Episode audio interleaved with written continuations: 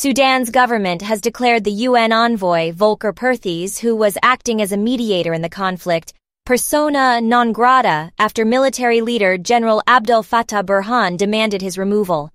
860 civilians have been killed in fighting between the military and rapid support forces, with reports of looting and sexual violence.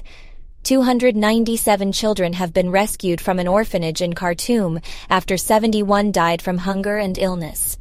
Meanwhile, U.S. President Biden and Britain PM Sunak pledged to work together to support Ukraine, develop emerging technologies, protect national security, and use clean energy. In Zimbabwe, the announcement of an election date has sparked both hope and despair among the population, with the ruling party denying allegations of violence and intimidation.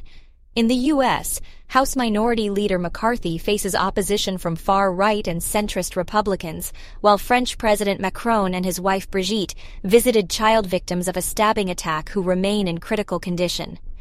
In Zimbabwe, the upcoming August 23rd elections will bring hope and fear for the population. In the U.S., the Supreme Court's recent ruling on voter redistricting is good news for Democrats hoping to win seats in the 2024 election. Honduran President Xiomara Castro has arrived in Shanghai for her first visit since China established ties with Honduras, severing ties with Taiwan. Climate activist Greta Thunberg accused Russia of causing the collapse of the Kakhovka Dam in Ukraine. South Korea summoned China's ambassador Xing Haiming to protest his senseless and provocative comments accusing Seoul of leaning toward the U.S. Russia's FSB security service has accused a former defense industry worker of spying for Germany comment with your favorite news.